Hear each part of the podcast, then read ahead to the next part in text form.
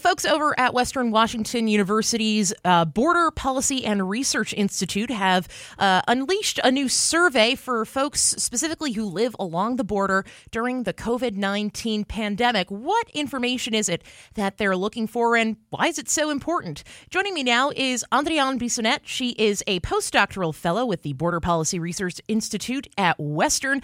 Andréanne, good morning. Thank you so much for joining us here on KGMI. Good morning. Thank you for having me. Absolutely. So let's start off with the basics. Why are you guys conducting this survey? Well, it's a good question. And we actually came up with this survey because during the COVID 19 pandemic, there were some stories that were told about the impacts of travel measures that were implemented along the US Canada border by both government. But most stories were actually not told. And since then, we've seen that there's no collaborative effort uh, to do like a post-mortem uh, situation on a, from the Canadian and US governments.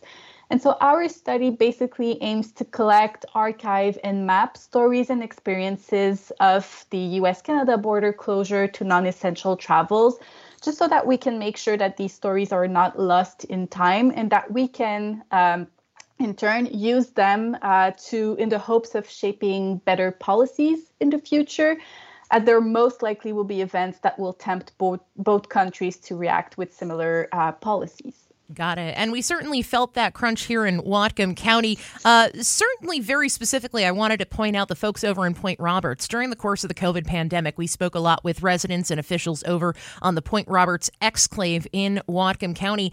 Are there any specific stories, I guess, you're trying to get from folks that live on the exclave of Point Roberts, or are you looking for just any and all input?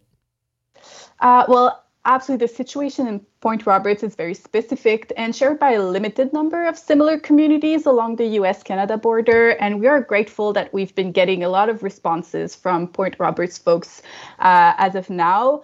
Uh, what we would like people to know is that they can share any and all stories. We don't want to shape them toward or um, influence them in one direction or the other. We believe that our, all stories deserve to be heard, and we want folks to actually tell their experiences in the way that they've experienced them. So, if they are interested in participating, we welcome any and all uh, experiences of border closures. Interesting. Okay, so you're looking at all all walks of life here. You're not just looking at the commerce uh, aspect of border policy control or anything about the movement of people. Obviously, that didn't really happen during the course of the pandemic. Um, are, are there any certain metrics that you're looking for specifically that you think will really make an impact on border policy in the future?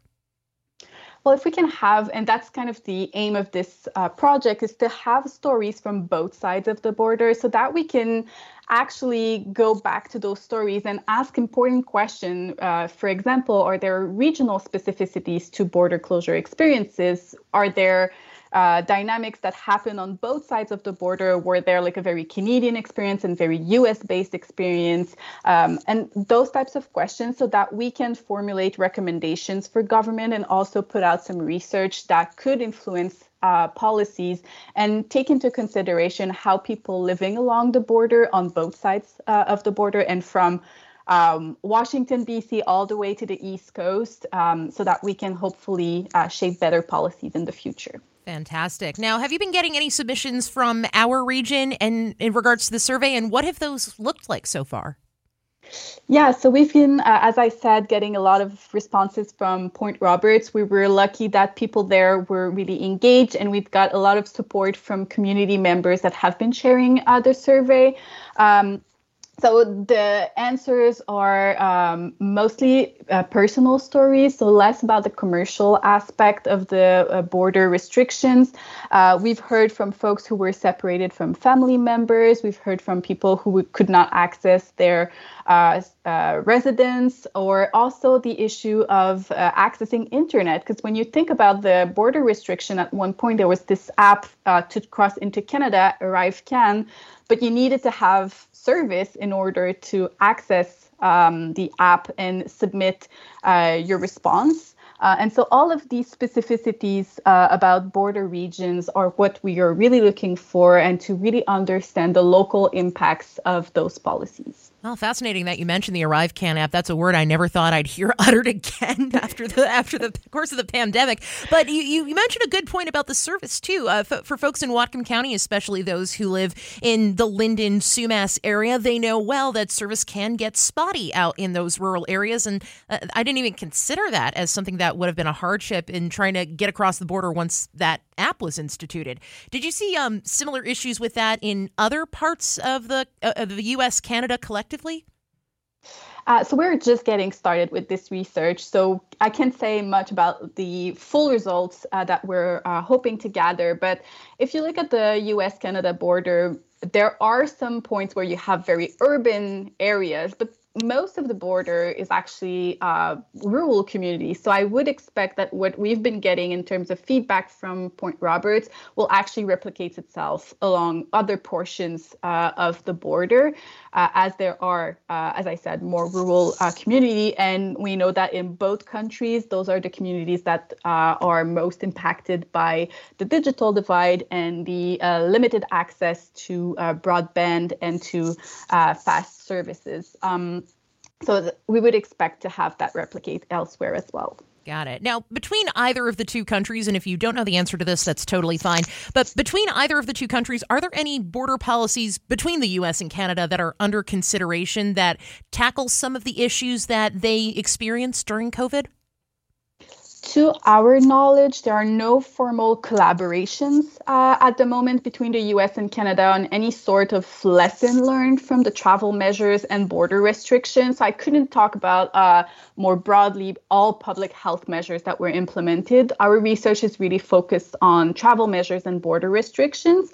And that's kind of why we're putting uh, forward this research is that if there's no uh, collaboration between the two governments in response to the pandemic and the negative impacts it, it's had on uh, communities, then uh, we feel like as researcher, it's one of um, our responsibility to make sure that these stories are not lost, do not fade in time, that we can carry them to foster better policies and learn from uh, what was happened uh, during the COVID 19 pandemic. Gotcha. Now, Andréanne, you are a postdoctoral fellow at uh, Western with the Border Policy Research Institute, and you're based out of Montreal. Curious to know what your opinion is uh, on current border policy measures, and this is this is your course of study. Um, do you think it's adequate enough? Should we be thrust into a similar situation sometime in the near future?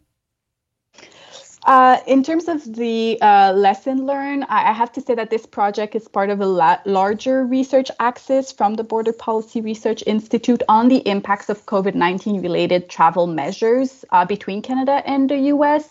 Uh, so it would be great to uh, chat back in a few months once we have more data and we can really discern better the impacts of those of those measures. I'm right there with you. I'd love to see the results of this full survey survey once it's complete, and folks can still uh, participate in the survey as well. Remind me again, uh, how long is the survey open until? Uh, it will be open most definitely until uh, early spring, so there is still time to uh, participate. So if folks are interested, they can vi- uh, visit the Border Policy Research Institute website, and they'll have the link uh, to complete the survey. Fabulous. And we'll have a link to that uh, attached to this interview over on our website at kgmi.com. Speaking with Andréanne Bissonette, she is a postdoctoral fellow with the Border Policy Research Institute at Western Washington University. Andréanne, thank you so much for joining us this morning and best of luck with your survey. Thank you very much. Have a good day.